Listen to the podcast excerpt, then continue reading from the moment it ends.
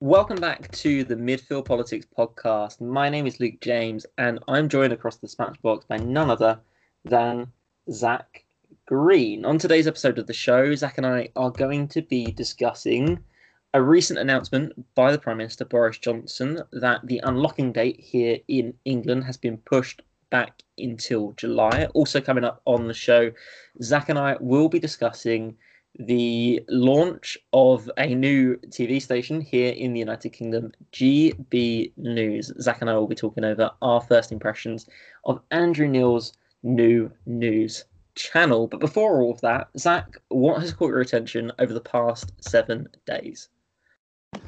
Well, what's caught my attention has been actually what's happened over the past week at the G7 summit. So, uh, the leaders of the G7 all meeting in Cornwall, actually. Um, was originally supposed to be a big showdown on climate and a big uh, agreement on how to tackle the climate crisis.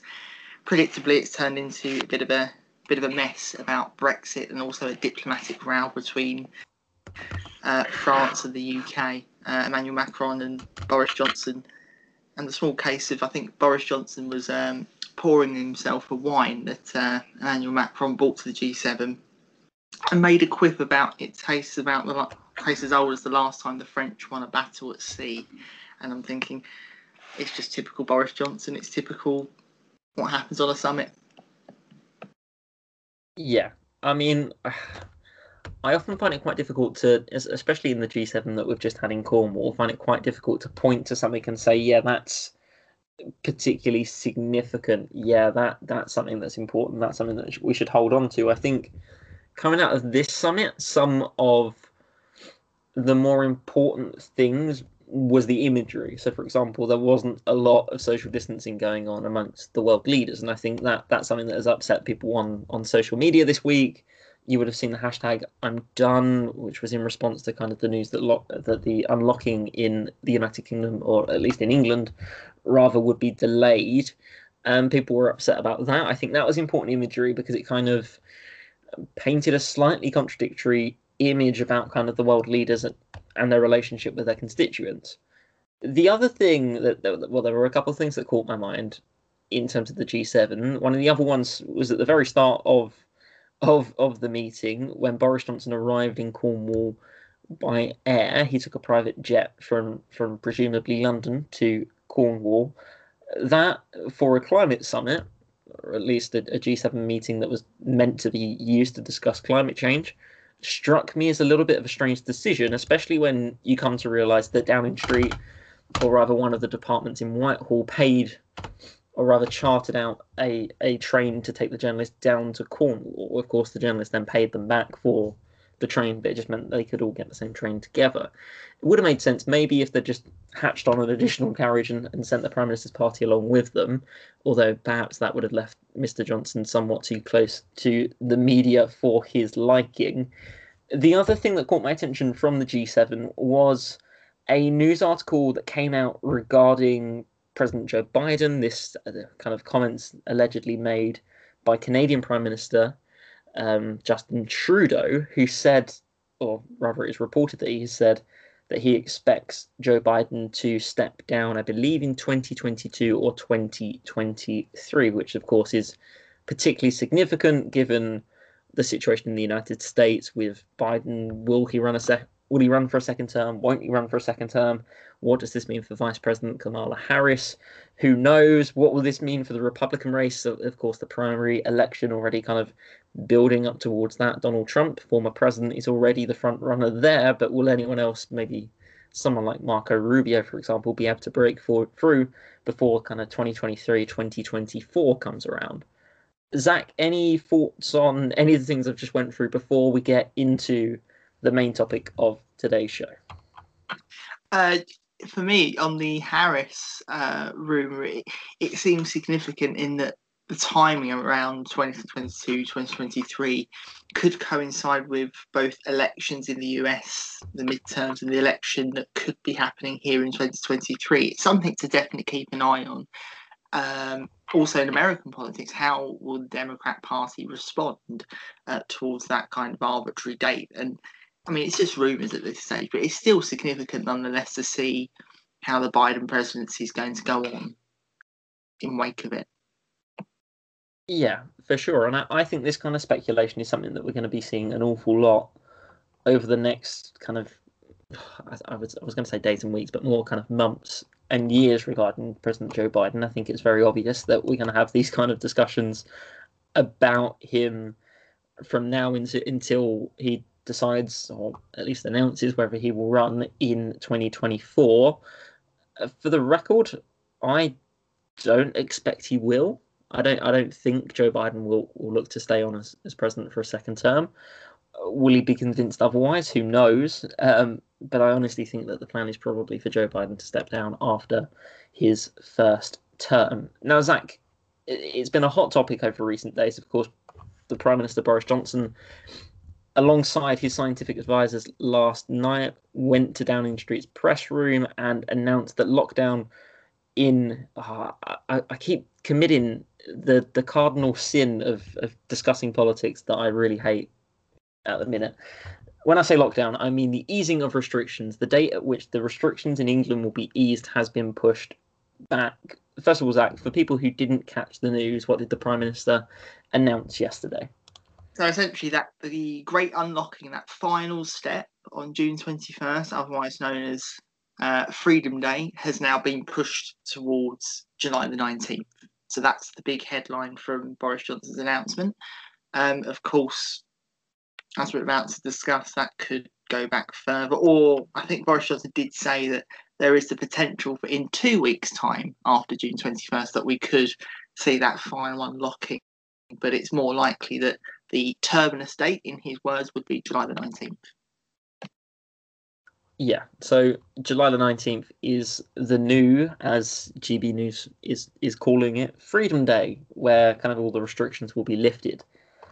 As a result of this, it means that the Euro 2020 final that be held at Wembley Stadium on the 11th of July will have approximately 40,000 people there. It will be half capacity.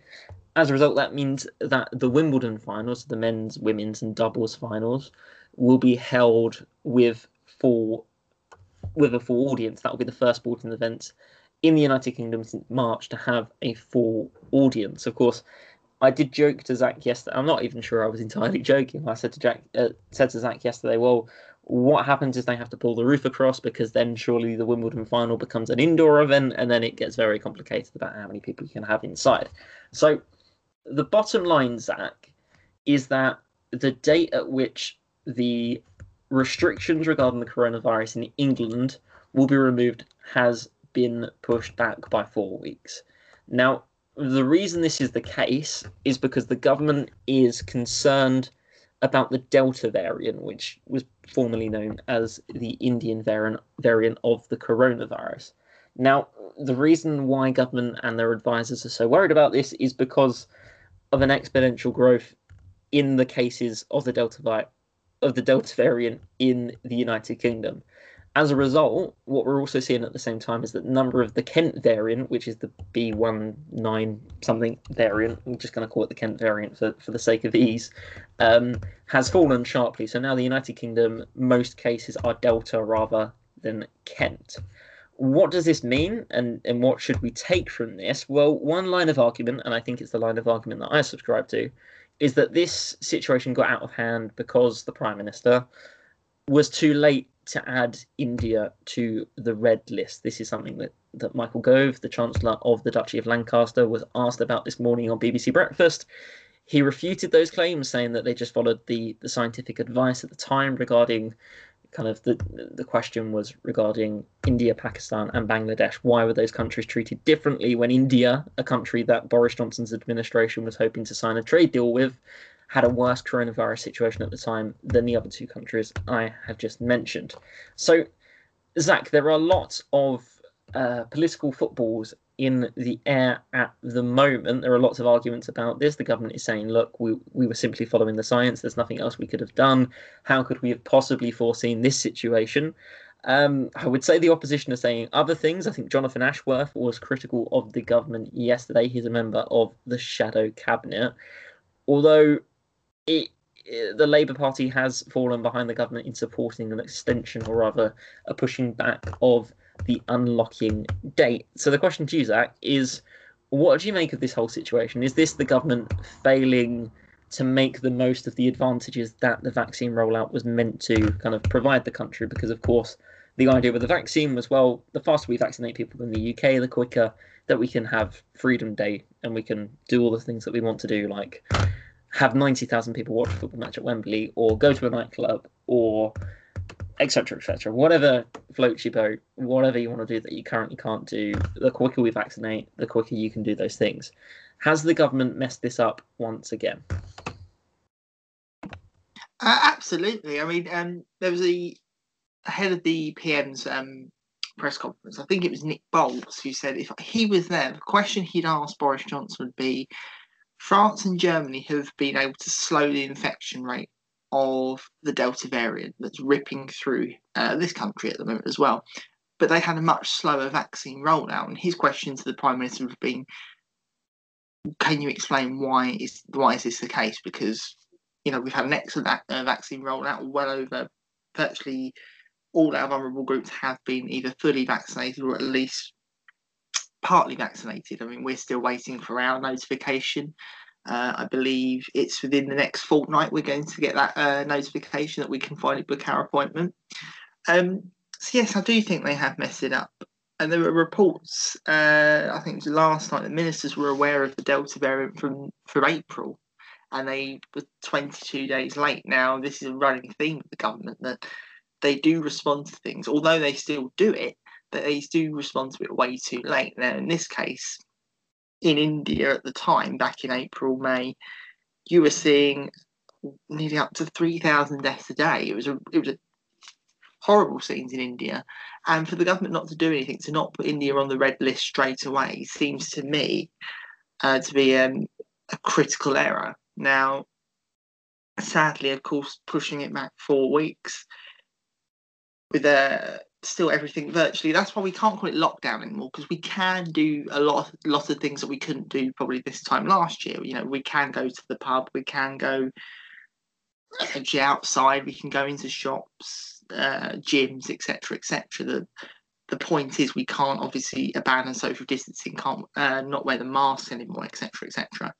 And that final unlocking for me seems to be classified as well. If there's loads of cases, we have to delay it. Yet in four weeks' time, I don't, don't think this problem's going to go away. I think, if anything, the cases are going to go up. So we were talking about political footballs. These political footballs really aren't going to be scoring any goals because the goal goalposts keep getting moved. So for me, it's just a bit confusing. I think a lot of people are a bit confused to how the government will come to a decision in four weeks' time whether to complete this grand unlocking because the statistics are very likely to be a lot worse than what they are at the moment.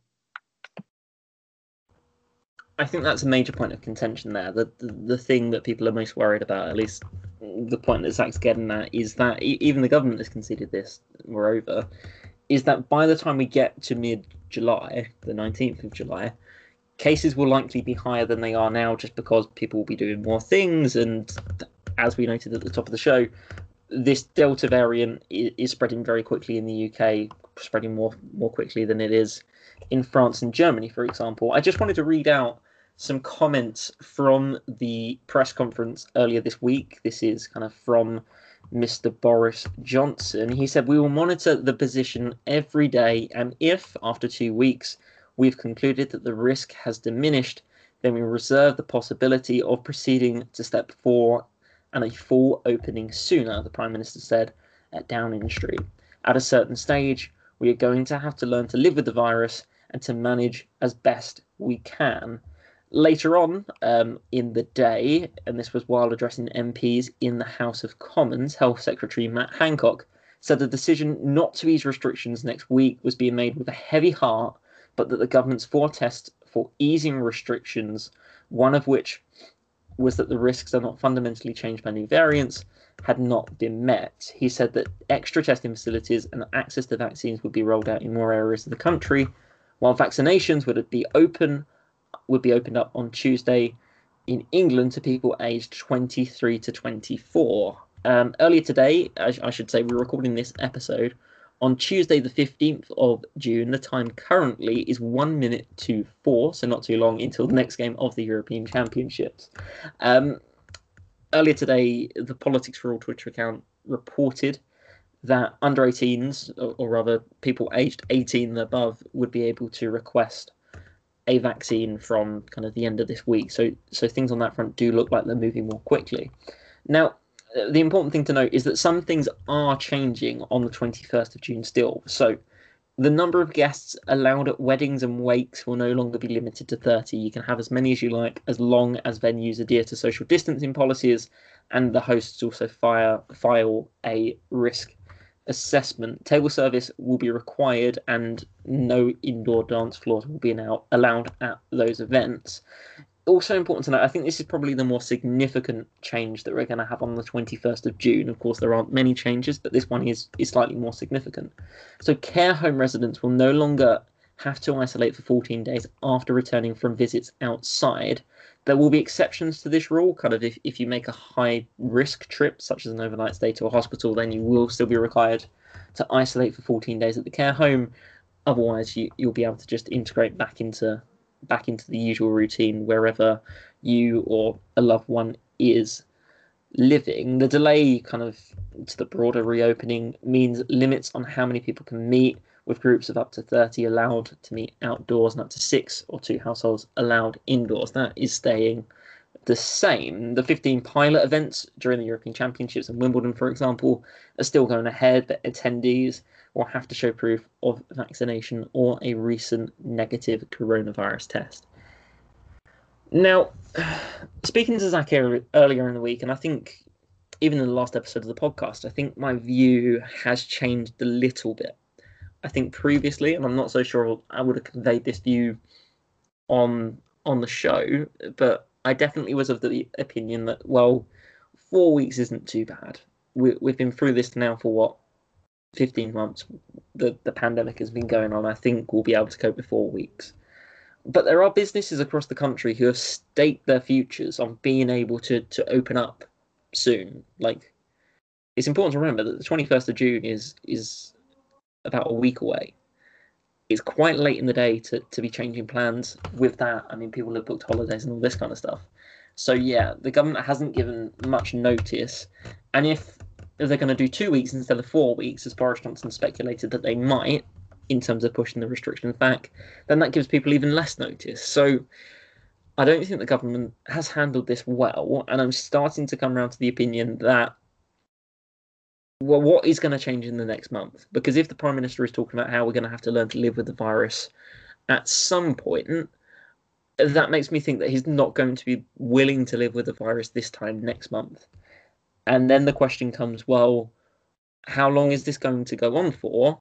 And why has the plan been delayed so much? And I, I personally don't want to make a point to say that I think lockdown should be res- uh, restrictions should be lifted earlier than the government is saying. That's not my argument because I, I I'm not a scientist and I, I frankly aren't completely clued up on the discussions. But what I would say is that the longer this goes on, the more annoyed at the government I will get because the government promised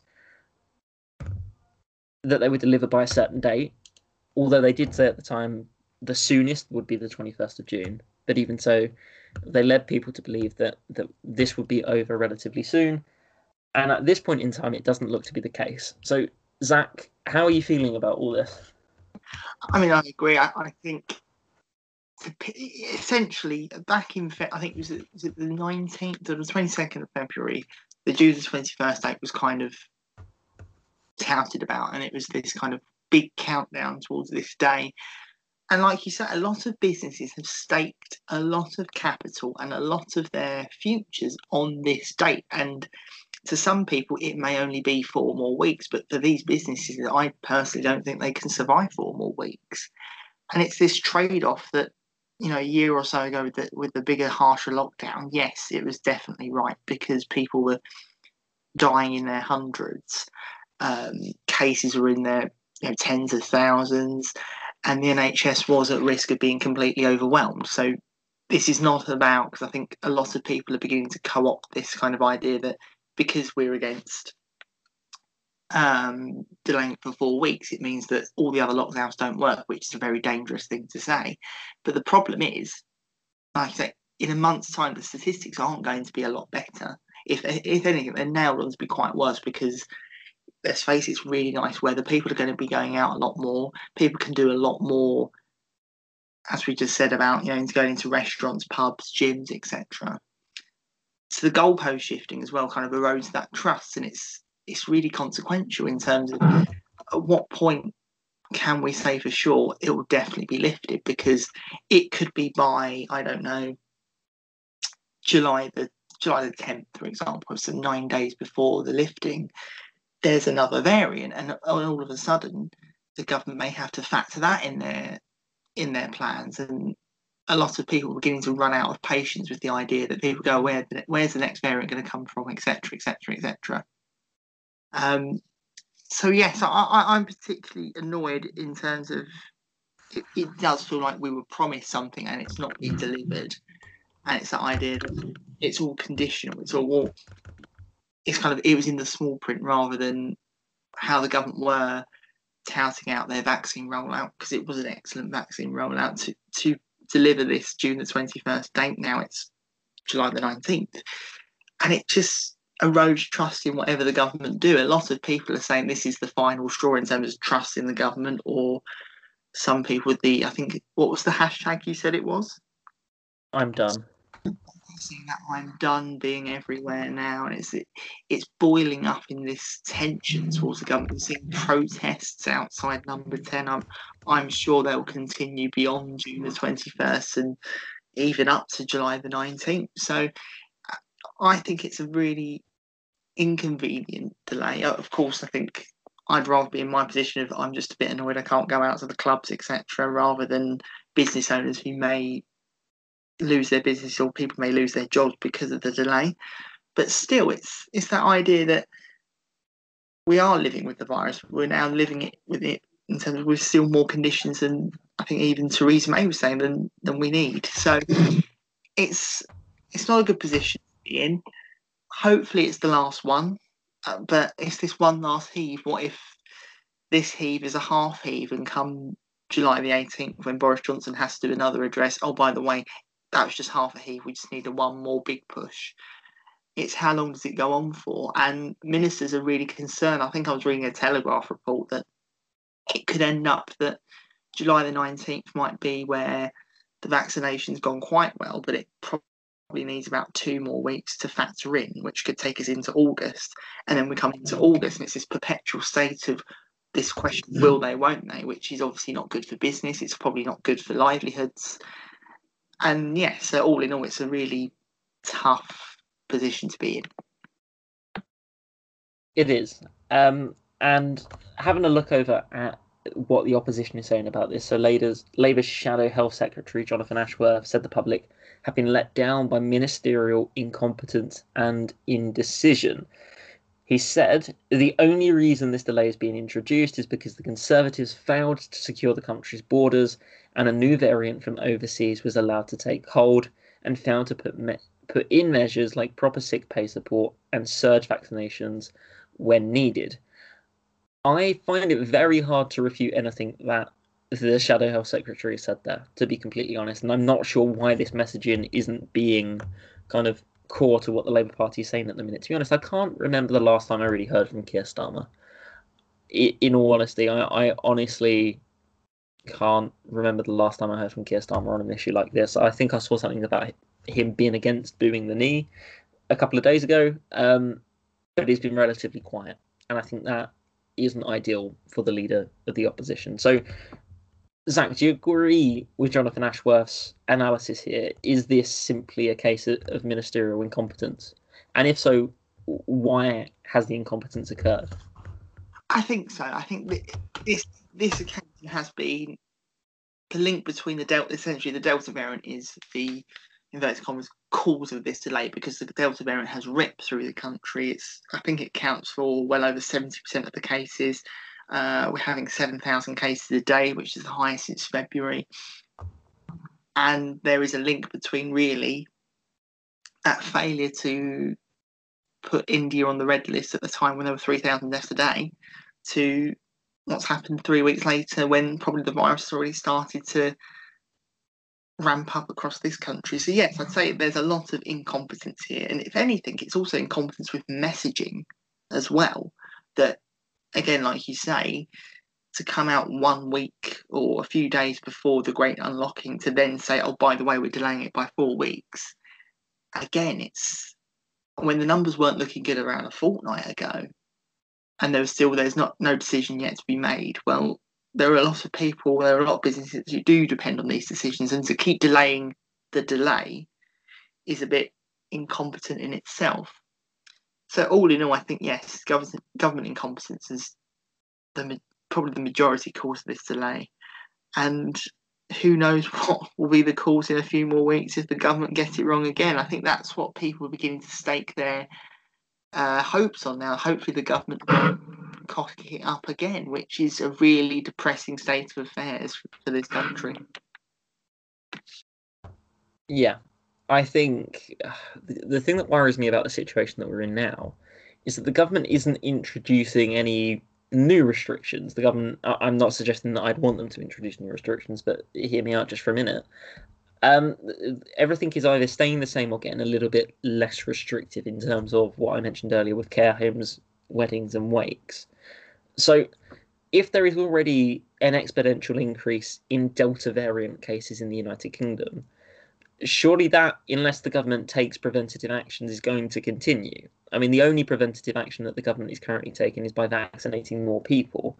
And the question is will they be able to vaccinate enough people quickly enough, get second doses, get first doses out into the public in a way that slows the spread of this variant of the coronavirus that is currently taking root in the United Kingdom. So the rising cases in the UK is being driven by the Delta variant, as we have discussed, which is believed to be around 60% more infectious than the previous dominant variant and twice as likely to result in hospital admissions. On Monday, so that, that's yesterday at the time of recording, the UK has recorded 7,742 new cases of COVID 19 and three deaths within 28 days of a positive test. The seven day average for cases in the UK is up 46% compared with seven days earlier. Plans for easing the coronavirus restrictions differ between each of the four nations. Of course, we've been discussing what's happening in England. We're expecting to hear from Scotland, I believe, later this week. Reports on the BBC today suggest that there will also be a delay in Scotland. Likewise, we're going to hear from the First Minister in Wales on the 25th of June, while indoor uh, limits on indoor gatherings in Northern Ireland are scheduled to be relaxed on the 21st of June. Uh, that's that's the situation, and the thing that does concern me is is this: what does the government expect to change between now and and next month? Because they simply just need to hope and and really put everything into the vaccination. This is this is the only tool that the government now have have to to thwart the virus because as has been mentioned previously, and I think this is something that, that Andrew Neil said said on his his flagship opening show on GB News, which we'll be talking about next, um, said, well, it is obviously favourable for the government to pause rather than, than than reverse in terms of adding more restrictions, but I'm not sure if pausing is going to be enough. And if it isn't enough, as Zach has kind of alluded to and warned, well, then are we going to have another delay and another delay and another delay, and, and where does that end? That's not necessarily what I think will happen. What I think will happen. I think hopefully, whether this is blind faith or not, I think I suspect it might be. I really hope that this time next month it does happen, and and we're preparing for for Zach to go to the clubs and for me to continue to go to bed at half ten. Um, that would be nice, I guess, but who knows? And I think it's really important to remember we're no longer as sensitive as we were previously to the failings of the government. I think that's pretty clear. I think when the government fails, we go, oh, it's an unprecedented situation. How could they have possibly done any better? Well, at this point in time, I think we need to expect the government to do better. And I think a reason why the government isn't coming in to kind of so much flack at this point in time is because people are just people have come to accept it, and I think we're reaching a point where that acceptance is is definitely starting to wane. Zach, any final thoughts before we move on to the second half of the show? I'd say one thing about it, it this is all about political capital that we were talking about Keir Starmer just a few minutes ago. We've not really heard much from him. I think that's also part of the problem that we are accepting that the government make errors, quite costly errors, but we're also accepting the fact that the opposition don't really want to react to it or at least disagree from it. Every time the government comes out of a major proposal, Labour seems to be backing it. Now, I'm not saying for anything that Labour really should be opposing just because of what the, the science says, but it's this idea that people straight away expect Labour not to really say something, and that's a huge, huge problem. In in effect, I think it's part of Labour's potentially fatal problems for Keir Starmer that they can't cut through because no one really sees the point because all they do is just agree with the government. Now, over the coming weeks, I know they've started to blame Boris Johnson Percy for this delay. However, that's not really enough, is it? They're just saying they've been saying this for the past few months that Boris Johnson's incompetent, that Boris Johnson spends smash money up the wall for wallpaper, etc. It's not cutting through. It seems to be a real hackneyed attack strategy. And hopefully, over the coming weeks, we'll see them kind of mix it up a bit because at the moment it's clearly not landing with the people and even within their own party. Yeah, I, I think that's an important point to remember. There is now dissent within the Conservative Party, and I think that's something that we're going to see continue for for a sustained for a sustained period of time the government needs to get this right now. That there's no other option. The government simply needs to get this right. If it doesn't, uh, I mean, I'd hope to see opposition from the opposition in the first place, but we really need to hear something ASAP. If if, if when it comes to the next month, nothing has changed. Speaking of things that have changed, however, Zach, on Sunday, GB News was launched, and we both, for for academic reasons, I should stress, decided to tune in at, at various points over the past couple of days to to see what the offering was. Um, before I throw this over to you, Zach, I should probably give some background information on on what GB News is. So GB News is a new channel here in the United Kingdom that's being backed by, funnily enough, lots of investors, none of whom are based in the United Kingdom, which is, is, is somewhat of an interesting situation for a channel that proclaims to be proudly British. Now, the channel as Andrew Neil proclaimed in his opening monologue, is not going to be a typical news channel. It's going to kind of look at stories that matter to real British people, and it's going to kind of have a different different perspective on the stories that are kind of more familiar in the mainstream media. Now, the new channel, GB News, has attempted to brand itself in a way that it's like, yeah, we're, we're different to the rest, but we're going to give you kind of different coverage and we're not going to be biased. It's very important that GB News has stated that kind of, yeah, we're, it's a different perspective, but we're not going to give you kind of the bias, metropolitan, liberal, media elite rubbish that, that has previously been served up. I think that's essentially the premise of this new channel. Zach can correct me if he feels I'm wrong.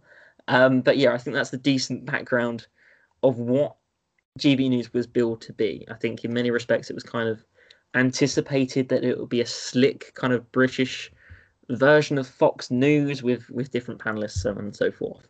Now we're a couple of days in to the lifetime of GB News. I can say that I have watched some evening coverage and some breakfast coverage. I can't pretend to have been watching it 24 hours a day, um, and obviously Zach can't either because you know football has been on. Uh, but but I feel pretty well placed to give some opinions on this new channel. So Zach, over to you. What have you made of the first couple of days of GB News? I think it's confirmed what I, I thought would happen before that this wouldn't be a dial changing, uh, massive watershed event in British politics.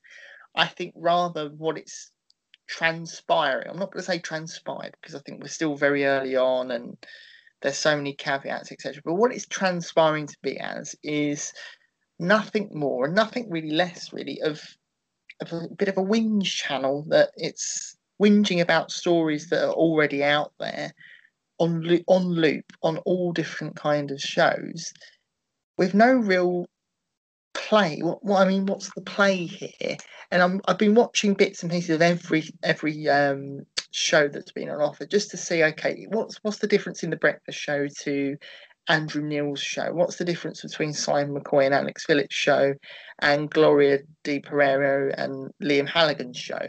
And there's not really a difference. It's the same stories every segment, every single show. For GB News, who have purported themselves to be kind of this, in a way, anti news in terms of anti kind of the same stories that are everywhere else.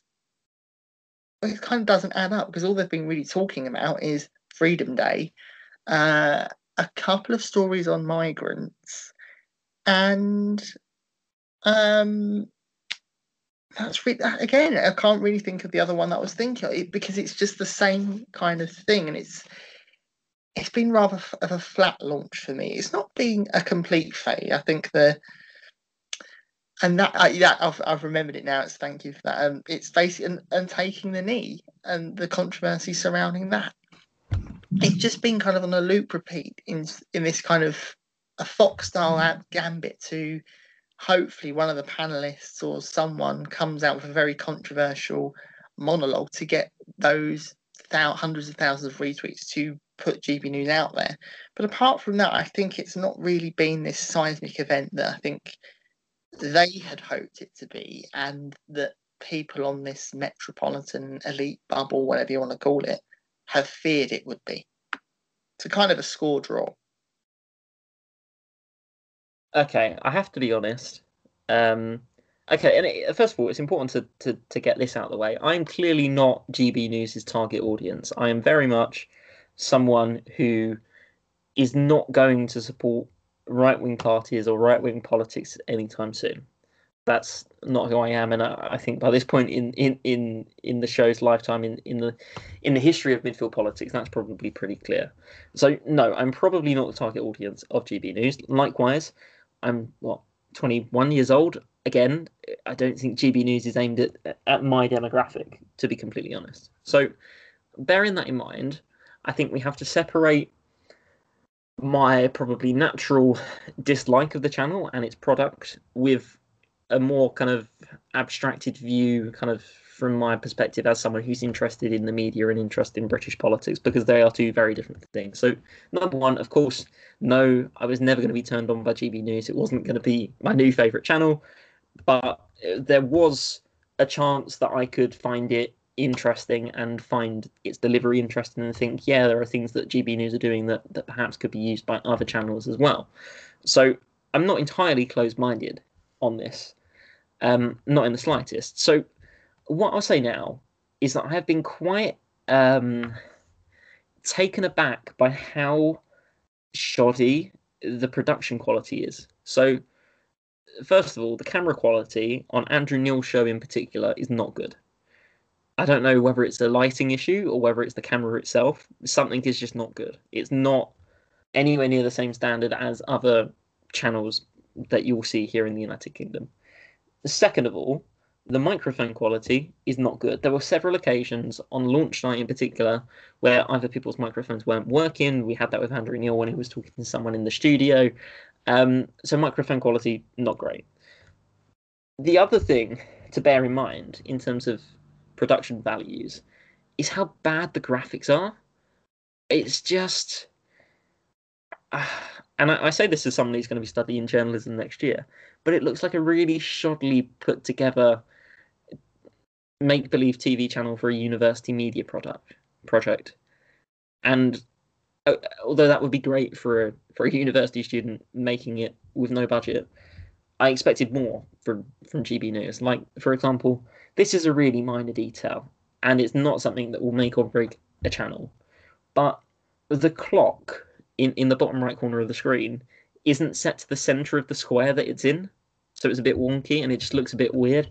And it's stuff like that that I thought GB News have been kind of practicing in house for, for like a month and a half at this point. I thought things like that would be really polished.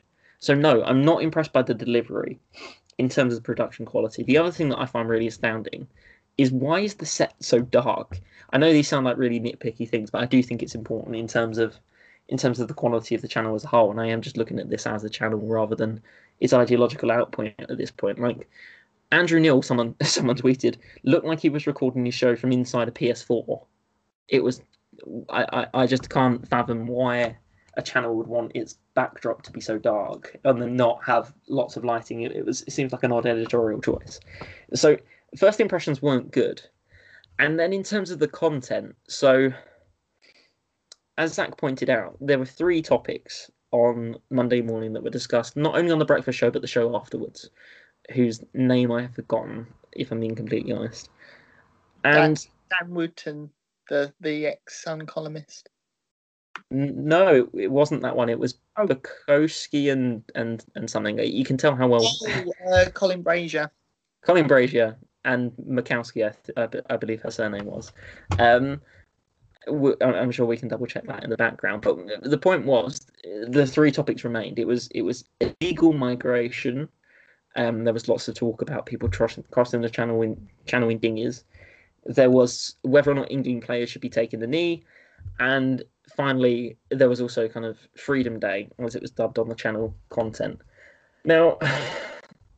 for a channel that was promising to to take a new perspective at the news, there was nothing surprising about any of the things they said, and they didn't cover anything that was particularly new. So, for example, a tweet that at the time of recording has been published about an hour ago, GB News was asking its viewers for their opinion on whether Shamima Begum should be allowed to come back to the United Kingdom. Now, as interesting as that might be to people with an interest in in in that kind of topic that isn't news. Nothing has changed with regards to to, to Begum's status, um, and it strikes me as slightly odd that that's something that they're polling their their viewers on. Um, all in all, I'm not impressed by the new channel. I think that's probably relatively clear. Um, yeah, I don't really know what to make of it, Zach. I th- I had quite high expectations, and to be quite honest, they haven't delivered and I, I, expected more from from a channel that has Andrew Neil as his as its flagship host. Yeah, absolutely. I mean, some of the content as well has been extremely poor. So you had the launch night on Sunday night, which fatefully coincided with uh, Holland versus Ukraine. So I didn't really have time to obviously watch the live launch. So I was watching the reaction to it, and people were giving it very mixed reviews. And it was the show afterwards, Dan Dan Wootton's show, where he started with a very dangerous six minute monologue that made no sense. Then midway through the show had a body language segment on that was very unsurprisingly praising Kate Middleton but criticizing Meghan Markle inexplicably. I don't know with all the body language signals and with a da- uh, with a Boris Johnson David Hasselhoff moment. It, it was kind of I think the GB News itself at the moment has kind of lost itself in translation about what's what's it supposed to be cutting through to these forgotten people. What's it unmuffling? Because at the moment I'm I'm watching it and I'm thinking these stories aren't forgotten about. They are reported in many capacities across the country in many ways. And another thing as well, which kind of grates with me, I, I think you'll agree here, is that they are packaging GB News as this sort of unlocking all of these areas around the country with regional reporters. So I think it was in their morning segment they had someone from Hull telling us the the consensus around there to to the delay and someone in County Durham. Now I think it's all a bit of a bit of a sham to say that only GB News cares about local stories because even by sheer numbers, so this kind of metropolitan elite, I'm saying that in like inverted commas, BBC has around 6,000 journalists on the payroll, all from all stretches around the country, whereas GB News has 120. So I think their actual branding itself is disingenuous as well. It just seems to me that they've already lost the point of why they're on air 48 hours in. Now, maybe they can rescue it back, I don't know. But for me, that I think they're trying to settle on the idea that it's going to annoy its detractors. So people like us are always going to criticise it. And to the people that have always wanted this station, it will keep them happy But in in effect, I think that where it cancels out, its overall aim of turning the dial completely is lost. I think it will become nothing more and nothing less of just background noise, which I think is the worst case for them. Not being as what the Guardian was saying, oh, it will only last a year. But if anything, the worst case would be it lasts, you know, in, in perpetuity. But what for? No one's really going to listen to it. It's not going to be the place where political careers come to live and die. It's just going to be a, another channel on on your skybox. Yeah, I think the thing that that caught my attention with regards to GB News is how a lot of things were framed. So, to give you an example, uh, when they were talking about whether or not England players should take the knee, so what they would often say, the presenters, and this was across various different different channel, uh, different different shows rather, they'd say something along the lines of, "Look, so England players at the moment are taking the knee before uh, national team matches at the European Championships. Manager Gareth Southgate says that his players are taking the knee to show solidarity against racism. They'll say some words to those effect. They'll say they'll essentially repeat what Gareth Southgate said. In the next breath, the presenter will say, however, skeptics say X, and typically the skeptics say something along the lines of, yeah, but taking the is inextricably linked to the Black Lives Matter organization, which is wants to defund the police, it wants to overthrow capitalism, it's Marxist, so on and so forth. To be fair, they haven't. I, I hadn't heard them use the word Marxist, but that was clearly the direction of travel that the channel was going in. So, the reason why this kind of points, or, or rather captures my attention, is because a lot of the time the presenters on GB News aren't saying the views that they necessarily are representing. So, like in in the take of the knee example, they'll frame the the popular view the the popular view that's expressed by the mainstream media. England players take the knee because they're fighting against racial inequality, and then they'll introduce a counter argument of which it's probably fair to assume that many of their viewers agree with and many of the presenters agree with, insofar as saying, well, look, but it's linked with Black Lives Matters or this protest has been going on for too long, it doesn't do anything, it just stokes division, all these kind of things. And the reason why this is interesting is because, unlike Fox News, which is very forthright in saying atrocious, kind of outrageous things to go viral, GB News hasn't necessarily done much of that yet, and I think that that was somewhat of a, of a surprise for me. Absolutely. I mean, it's a it's a difficult channel I think to navigate around. I think like where we're not desperate for this kind of channel, I think we're probably the worst people to critique it because we can't really say here's the positive part of it. I think I said this to someone else that it appears to me it's quite a clunky channel that the the people the teams they're putting together at the moment aren't really gelling, which is obviously you can forgive that because we're only the second day in, of course, but kind of the format of the shows is very samey that it's one story for their segment which unfortunately for them i think is about three hours each each kind of show or two hours. And it's the same story in this kind of for for a channel that brands itself that it's going to be in a, in effect doing news in a different way by not reporting kind of the hotter issues that are in the other outlets. It's kind of letting itself down that um, and there was this one thing that actually annoyed me. It was in their breakfast show.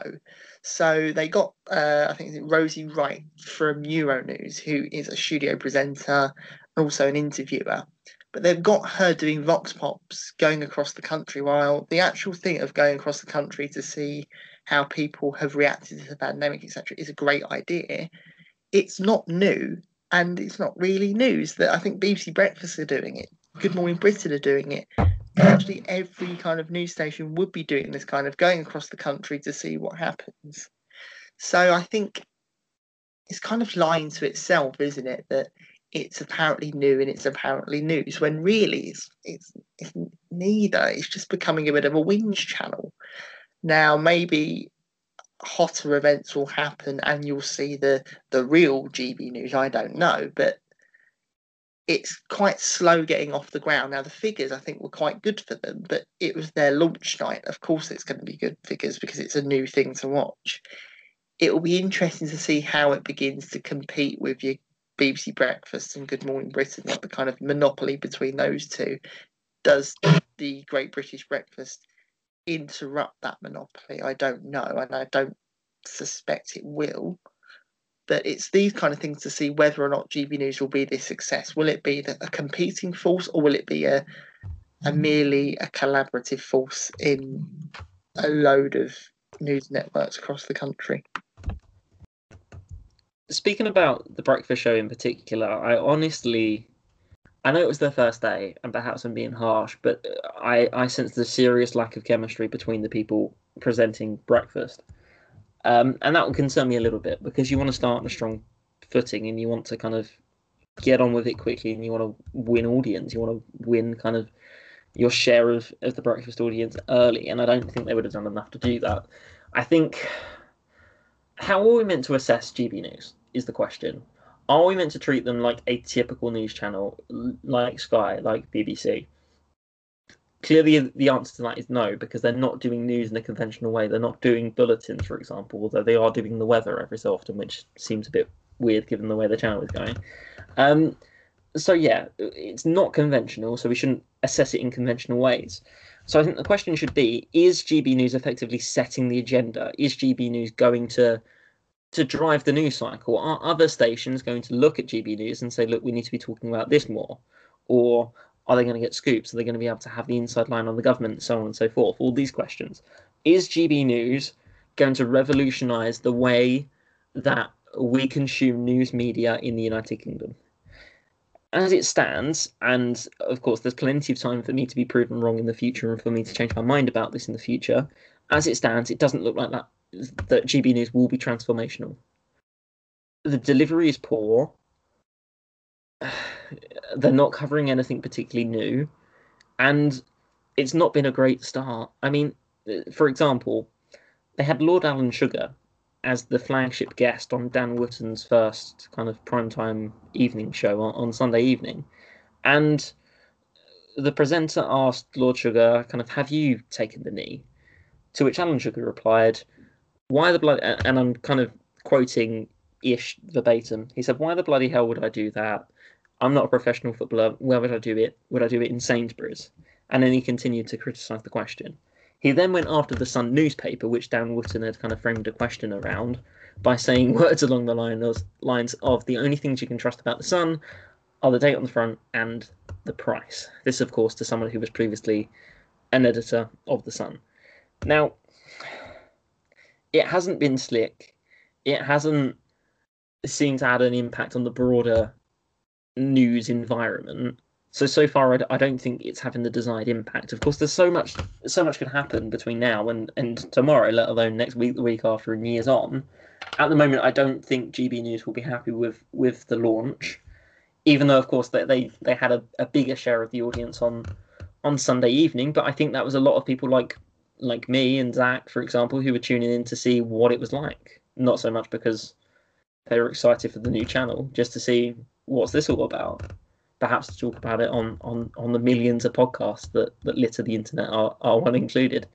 Um, Zach, what you what are you thinking about this?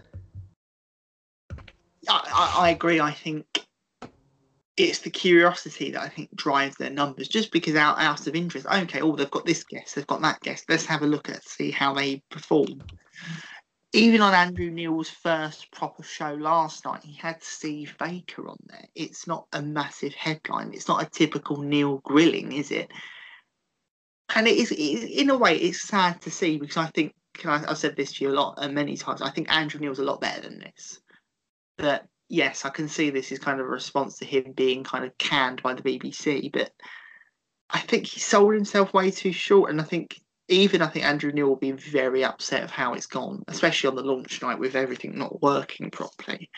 Now I know there are minor errors, kind of you can't say that the whole station is a massive failure because of a microphone error, but it's kind of it plays to itself, doesn't it? That it's all of these kind of little issues that make make you think I can't really take this news channel that seriously. If they can't get their microphones to work, if they have cheap banners at the um, bottom of the screen, if even their adverts aren't full screen, what is kind of the point of this channel? What's what is I said it at the start of the segment. What's the play?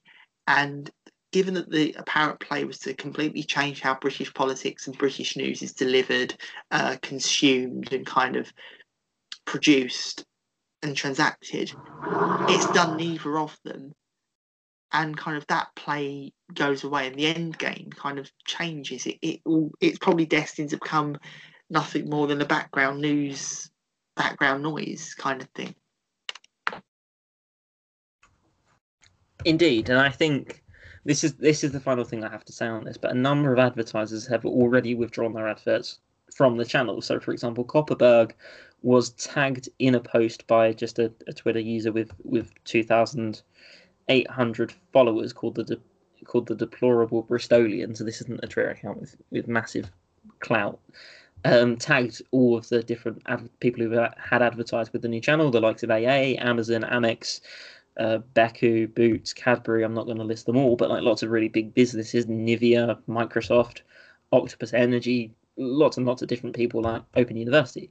Now Kopparberg responded to the tweet saying, "Thanks for bringing this to our attention. We want to we want to make it clear to everyone that our ad ran on this channel without our knowledge or consent. Kopparberg is a drink for everyone, and we have immediately suspended our ads from this channel pending further review of its content." Now, I don't know what they're going to review about the channel because it's going to be quite a climb down if Kopparberg then go back on to to, to air their, their adverts on GB News. But the fact that it has taken not a hell of a lot of pressure to to make businesses withdraw their adverts from the channel, it doesn't fill me with confidence that this is going to work in a UK setting. So, for example, Fox News has no issue getting advertising revenue because it's such a big thing in the United States. My concern for GB News and its success is that if it wants to be so different to what we've already got on offer, it has to be quite right wing. It has to be overtly be right wing. And I'm not entirely sure that corporate Britain, in terms of the advertisers who are who are essentially going to fund this channel, are going to be comfortable with that. And I think that could be why this all comes unstuck. And I've got to say, Andrew Neil is head and shoulders above the rest of of much of the on-screen talent. And I think uh, the thing that I find really puzzling about GB News as a whole is they've spent so much money on, on the on-screen talent that simple things aren't going right. For example, every time they interview someone who's not in the studio, there's an echo because presumably they play through the speakers what the guest is saying to the studio, and then the and then the microphones in the studio pick up that volume. Now that's amateur. That's really basic. For example, Zach and I are recording this on Skype. Zach isn't wearing headphones, so when I speak, Zach mutes his microphone. Like things like that are really basic, and I'm not pretending that midfield politics is produced to a high level because it isn't. It's just Zach and I talking about what we think about the world of politics. But if we can take those really simple measures with a budget of zero, I would expect better from from a channel that was aiming to shake up news media as we know it in the United Kingdom. Midfield politics has much humbler aims, and I, I think we do a fairly good job of achieving those aims. But no, I think in sum, this is my final word of I think of the show and certainly on GB News is I'm massively underwhelmed. I thought it was going to be a lot better than this, and I think they need to start improving quickly. Otherwise, the people who might have been tempted to watch are quickly going to go back to wherever they were previously getting their news. Zach, final thought from you. Uh, I think just to round off, it, it's just it's weird, isn't it? That it could be this time next week or this time in a month's time that they completely turn it around. But I always think there's a famous quote about don't judge a news station by its first night, judge it by its second day. And so far, their second day hasn't gone particularly well. It's been a bit of an echo chamber. It's been a bit of an echo in general that it's the same stories with slightly different voices packaged in very much the same way in each segment. And if that's what GB News offers, I actually think it will turn off a lot more people than it turns on. Yeah, I agree with that. I think GB News have a lot to learn. I mean, they've got the on-screen talent. I don't know who's working behind the scenes, but you would imagine that with so many media professionals, professionals, that this is something that they could conceivably sort out as as they move onwards. That, however, is the end of another episode. I'm the 40th episode of the Midfield Politics podcast. Thank you so much for joining us for this episode. If you'd like to interact with us or the show in, in the future, please do tweet in at Midfield Politic or at Luke James underscore 32 or at ZG1999. And then I believe it is a double underscore, although I'll have to ask that because I'm not entirely sure. It's just the one underscore on that one. That, however, is the end of the show. Thank you so much for joining us. As always, please do stay safe and keep voting.